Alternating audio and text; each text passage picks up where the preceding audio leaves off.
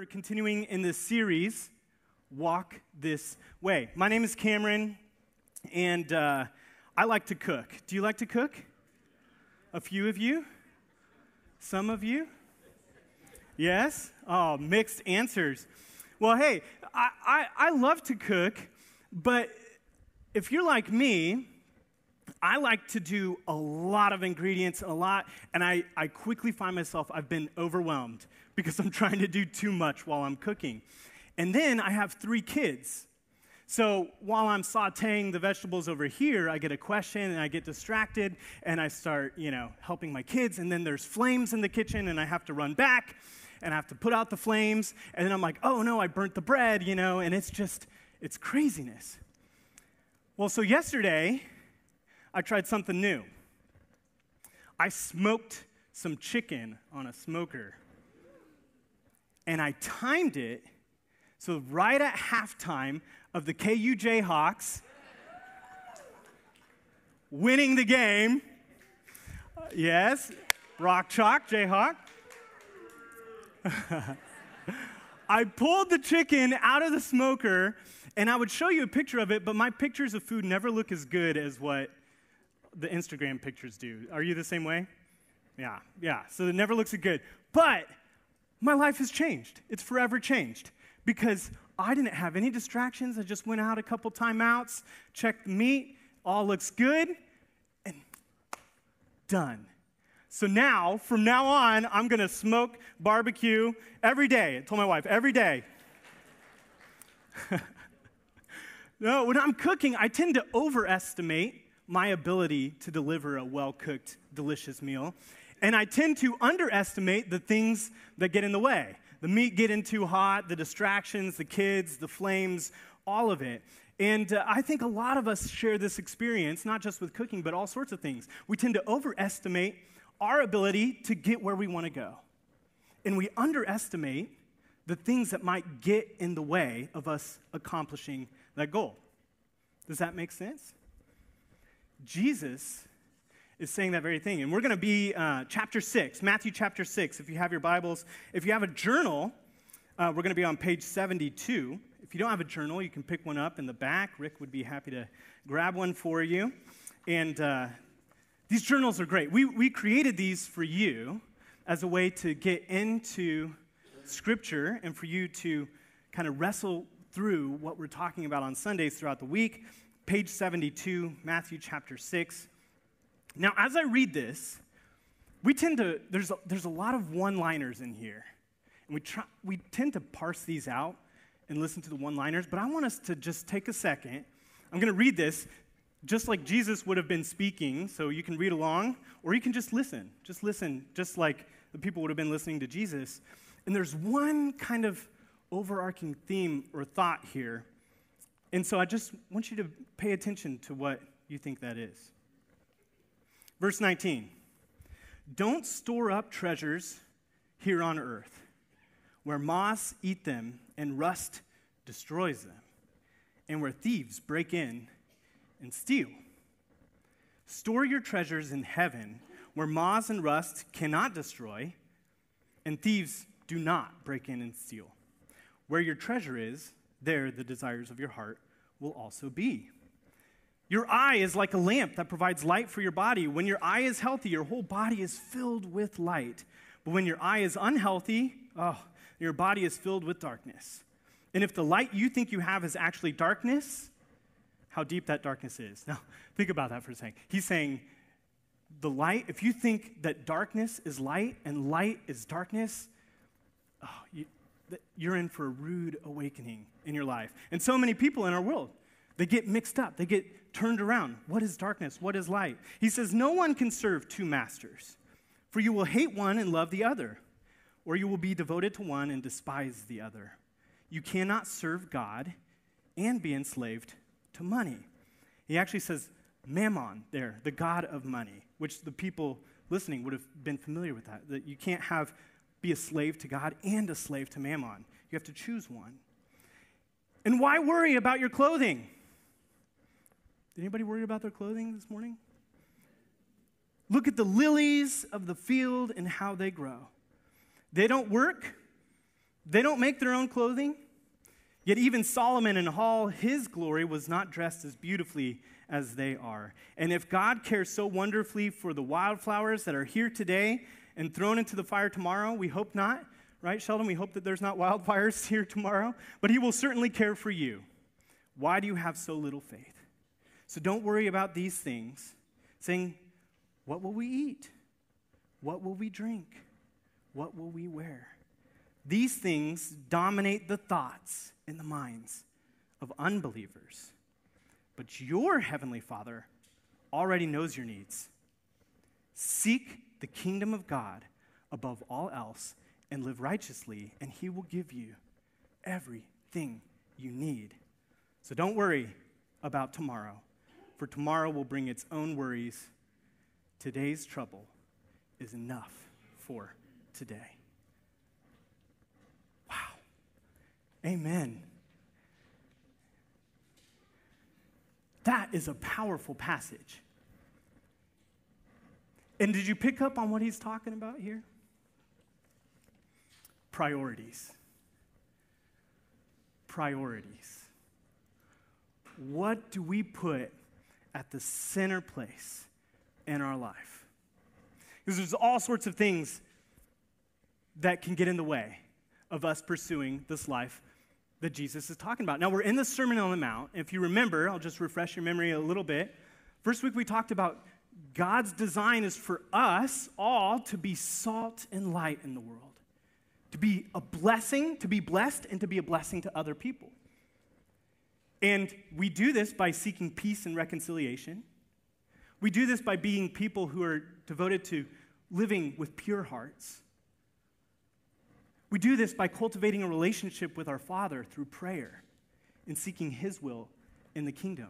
But there's all sorts of things that are going to get in the way. And here's basically how I describe these things. What is preventing me or keeping me from living the life Jesus wants for me? Number one is distractions. Number two is divided loyalties, and number three is worry. That's kind of what this passage is walking through. And uh, there's this great quote by Corrie ten Boom, and I've used this several times, and it just, every time I, I read it, hear it, I'm like, oh, that is so true. She says, if the devil cannot make us sin, he will make you busy. He will distract you and distract you. The enemy uses all three of these things distractions and divided, divided loyalties and worry again and again and again and again and again. Whatever you're trying to get to, you're going to underestimate what's going to prevent you from getting there. You see, not many of us are worrying too much about having clothes today. We're fortunate enough. We don't have to worry about that. You can open up your closet and there's clothes there. We don't have to worry about food very often, although we do worry about it, not because we need it. We worry about entertaining and making sure it tastes good. You see, Jesus is talking here more about our attention. What do you give your attention to? What demands your attention? You see, it's possible for anybody to get terribly disordered in their pursuit of Jesus. All of us. It's also possible for all of us to get big butts. There's a lot of questions. Big butts. I'm going to get in trouble for saying that later. I know Matt is going to be like, What are you saying? I love you, God, but this is really important. I love you, God, but I'm working hard to make a financial plan so I can retire early. I love you, God, but this KU game is on right now, and I just can't stop and leave the TV to go be with my family. I love you, God, but my house, my car, my financial plans, my time, these are all very, very important to me, and they demand a lot of my attention and a lot of my time. And Jesus is saying, be careful. Be careful about what you put as the basis of your attention. He says this, uh, remind you what we just read. He says, Seek the kingdom of God above all else and live righteously, and he will give you everything you need. And that's a promise. God will give you everything you need if you seek Him first. Now, He's not talking about not living ambitiously. He's telling us to live ambitiously. Just make sure your ambitions are on the right things. Seek. Seek with all of your heart, all of your mind, all of your soul. Be devoted. Seek. Seek after the kingdom. And all these things will be given to you as well. If your ambition is with God, He's still going to care for you and love you and walk with you and provide when you need provided for. It, and he's saying, Test me. Just watch, test me. Seek after me, and I'll give you everything you need. Another way to describe this is what St. Augustine used as this description of disordered loves. Disordered loves. Disordered loves is when we love less important things more and more important things less than we ought to. We're all guilty of this. We love with our heart. See, we're not just thinking beings, we're heart beings. And that's why rationally we can say, oh, I love God. I'm going to check the box. I'm a Christian. I follow Jesus. But most often, if you start to look at your heart, you'll start to see that there's a whole lot of other things that are there.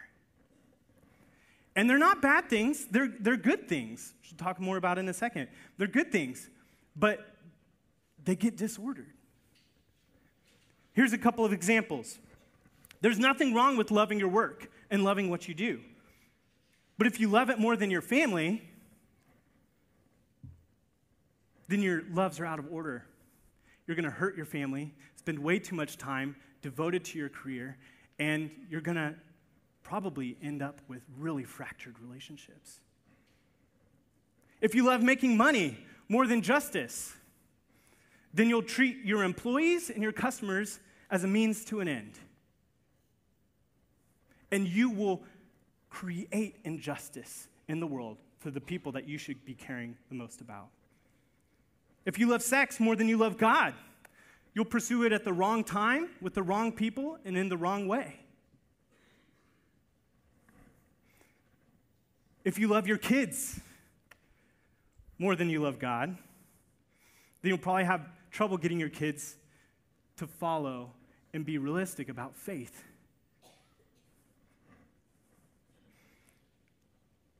They may not buy into your faith, and you'll end up smothering them with things that don't actually help them in the long term. And, and it goes on and on. Everything. These are good things. These are things that we should cultivate in our lives and care about, but they're just misordered. There's a lot of bad things that we misorder as well, but there are also a lot of good things. Skye Jethani, uh, we've been showing some, some pictures of um, Skye Jethani's book, and um, he talks about what's called the, the wheel of ultimate concern. Will of ultimate concern. What is your ultimate concern? And you just spin the wheel, and that defines my identity. That's where I find my purpose. That's where I place my hope. Who's your God? And sometimes it is Jesus. Sundays, it's easy. What about Mondays? What about Wednesday nights? What about Friday nights? The, spin the wheel of ultimate concern. then he has this quote. I actually have it on the next slide too. An idol, Tim Keller says, an idol is usually a good thing that we make ultimate. It's a good thing that just, and it's, and it's, we just get distracted for a second. or our heart starts to get divided for just a moment. And this is what Jesus says in Matthew 6 24 in that passage we read at the beginning. No one can serve two masters, for you will hate one and love the other, or you will be devoted to one and despise the other. You cannot serve both God and be enslaved to money. Now, money is especially, it has throughout history, and it is in our culture, probably one of the number one temptations for us to replace with God. Because there's a lot of things that money can get you. There's a lot of good that can come from money. And there's a lot of people out there worshiping the same thing and fighting for the same resources. And if you don't get yours, you may get taken advantage of. And money can provide all sorts of awesome things in your life. However, money cannot provide for you salvation, it cannot provide for you freedom. It should not be of ultimate concern. But money is good, and we should use our money. And Jesus is talking about using our money for kingdom things. Wherever your treasure is, there the desires of your heart will be. What is your ultimate concern? James K.A. Smith has this book called You Are What You Love. I love that title. You are what you love. Talking about this very thing, these disordered loves. And he says this discipleship, we might say, is a way to curate your heart and be attentive to and intentional about what you love. What do you love? Now, this is a point, you know, like a lot of you are starting to check out a little bit because you're like, hey, you know, like, I got, I got money. I need, I need to have money. I need to make money. I have a mortgage. I have. Jesus isn't saying not to make money. That's not what he's saying. He's saying just make sure when you make your money, you are putting him first and money second. And sometimes we need to ask our friends and our family, how, how do we do that? Like, help me with this. What does this look like for me to honor the kingdom with my treasure?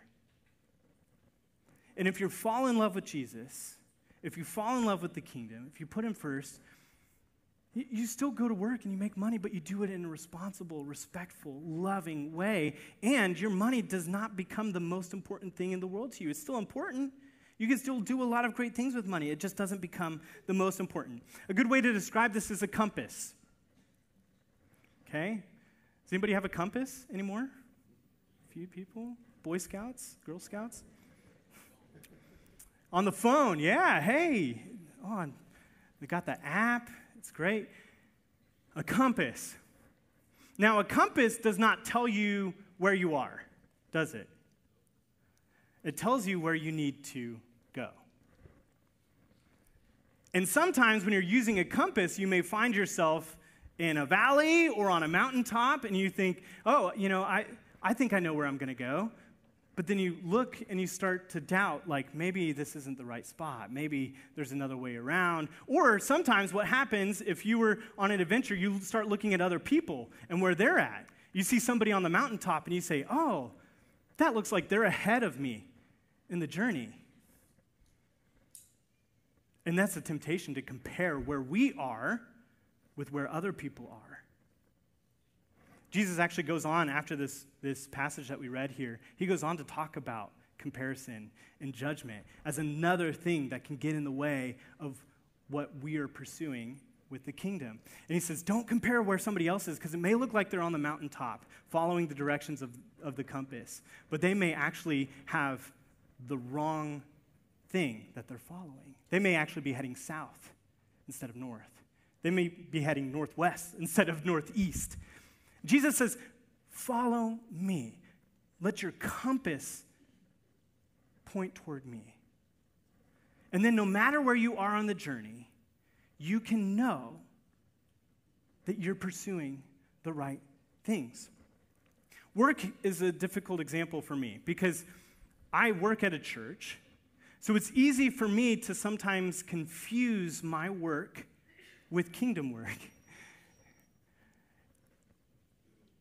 And sometimes my family, my friends, they become secondary to work. It's very hard because it's like I work in a church. So I, you know, I obviously I'm doing Jesus' work at the church. But sometimes work begins to take the place of Jesus, if I'm honest. I begin to put a little bit too much trust in my abilities.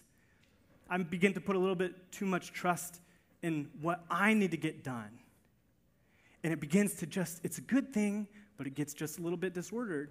And because my work benefits a lot of people, benefits a lot of you, and what we're, we're working on benefits a lot of you. But I've had to start asking myself these questions Has my work become more important than my family? Is it getting in the way of my discipleship to Jesus? Has my work actually helped me love others the way God calls me to love others? Or is it getting in the way of me loving others the way God has called me to love others? Is it distracting me from the people that are right around me? Have I correctly chosen the amount of time I'm putting into this project?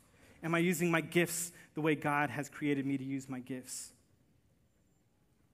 How does my time create kingdom value for others? And this is hard, and it takes a lifetime to learn how to take work and money and resources and possessions and time. There's all sorts of things that can get in our way that become an ultimate thing in our lives. There's a story Jesus talks about. It's in Luke chapter 12. I, I, love this. Luke chapter 12, if you have your Bibles. It's not in your journal, but Jesus is teaching. And if you'll notice in the Gospels, Jesus has several teachings that are the same. Like he, he would talk about these things and he'd talk about them in different venues at different times and he'd come back to the same things. And right before he gets to talking about what we just read, don't worry, life is more than food, body's more than clothes. He's, he's talking to his disciples that are gathered around him, and someone, verse 13, someone in the crowd like raises their hand. He said to him, Teacher, tell my brother to divide the inheritance with me. I love that. Jesus is just talking. He's just teaching. And they're like, hey, tell my brother to divide the inheritance with me. And Jesus replies, man, who appointed me a judge or an arbiter between? You see, Jesus is not losing sight of his focus. There's a distraction. He says, That's not my job. He says, Watch out.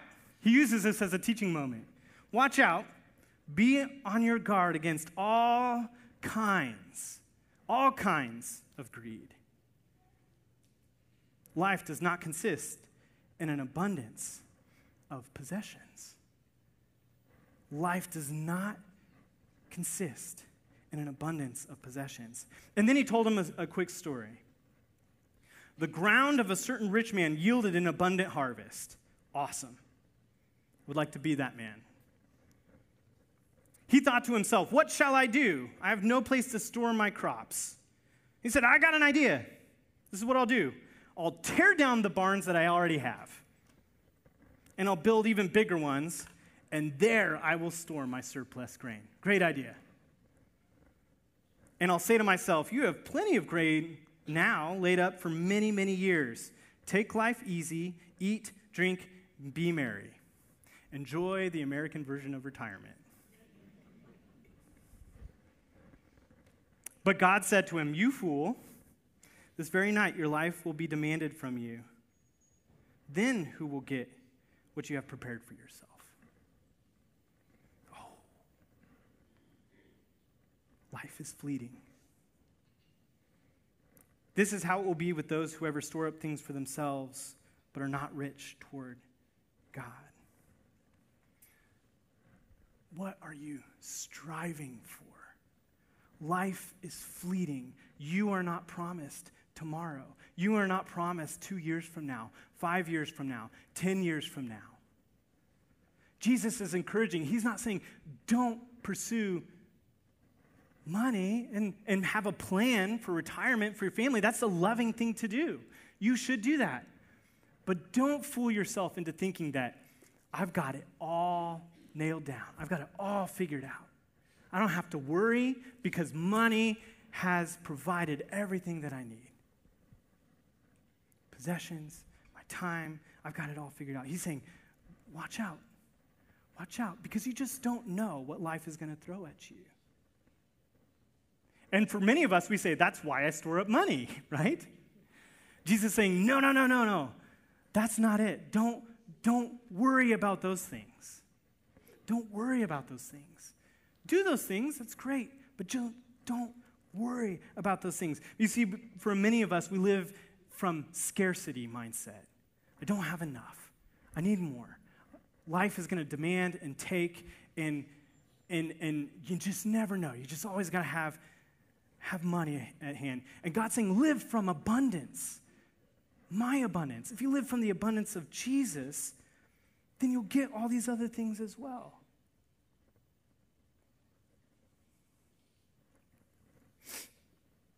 David Brooks, a New York Times columnist, and author, talks about it this way resume virtues versus eulogy virtues.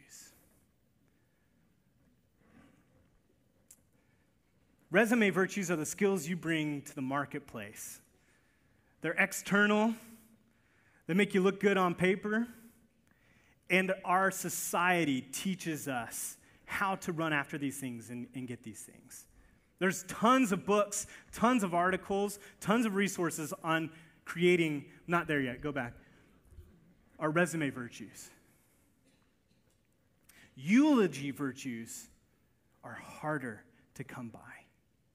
They take a deep inner work in our life. And David Brooks actually, now you can go to that quote. He says, We live in a society that encourages us to think about how to have a great career, but leaves many of us inarticulate about how to cultivate the inner life. That is searingly true, isn't it? You know, I was at a celebration of life service last week, and not a single person talked about this man's professional accomplishments other than he was committed, he loved people in his work.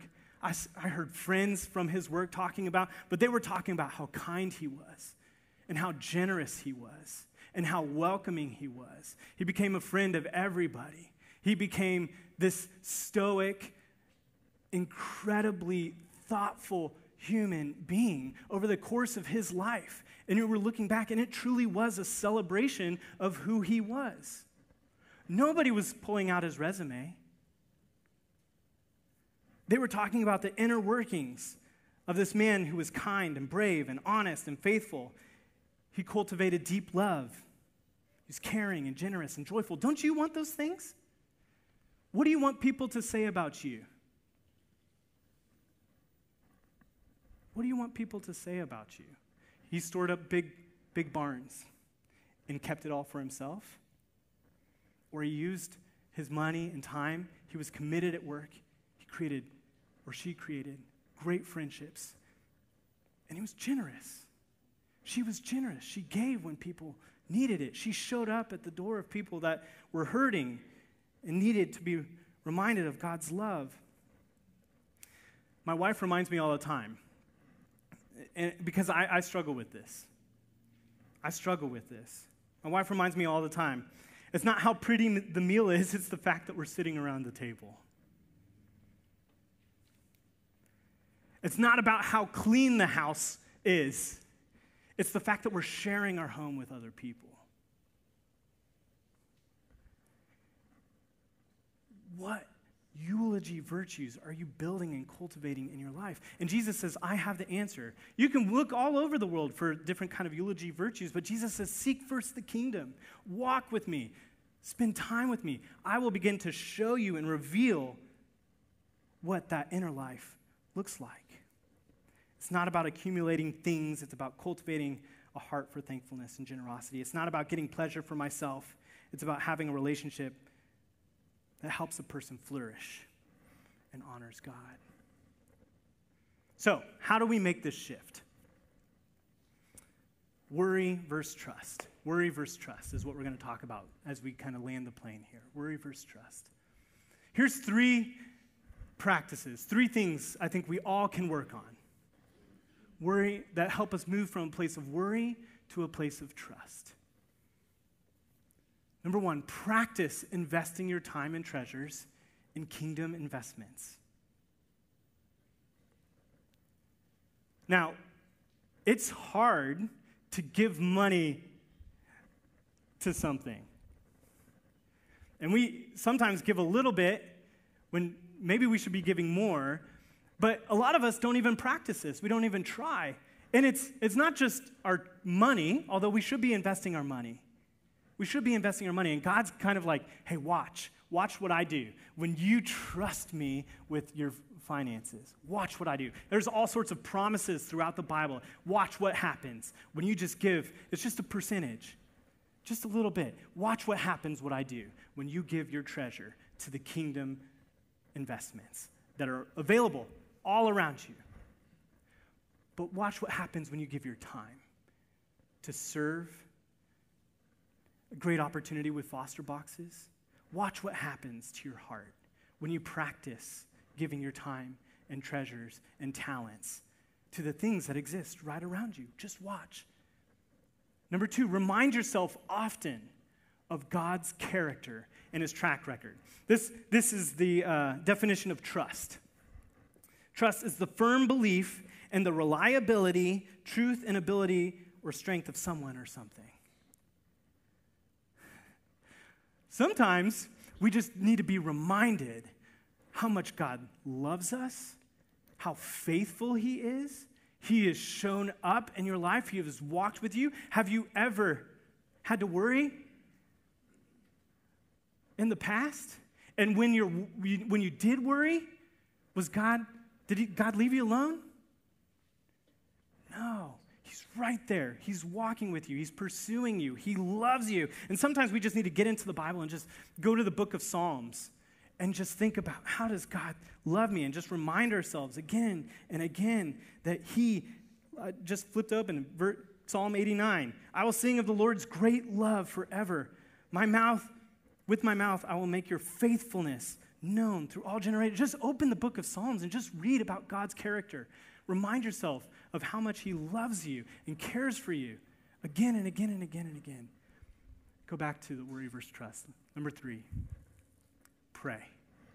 It's actually a verse that says this Don't worry about anything, but pray with thanksgiving. Present your requests to God. Pray. He's not surprised, but He wants you to seek Him first. A lot of times, what we do is we worry first and then turn around and blame God for not being there. No, he says, Seek me first. And slowly, that worry that you have about your time, your possessions, your finances, whatever it is, whatever that idol has become in your life, slowly that will begin to dissipate and we'll begin to experience the peacefulness. That's the promise, the peacefulness that transcends all understanding.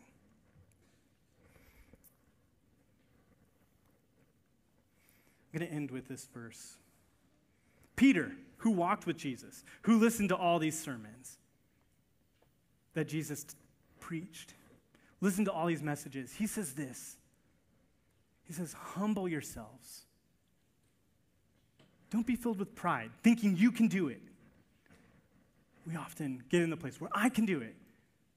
Humble yourselves under the mighty power of God. His characteristic is that He is mighty and He is powerful, and He can take whatever it is that we're dealing with, whatever we're worried about. He is powerful to take that. And He says, and at the right time, He will lift you up in honor.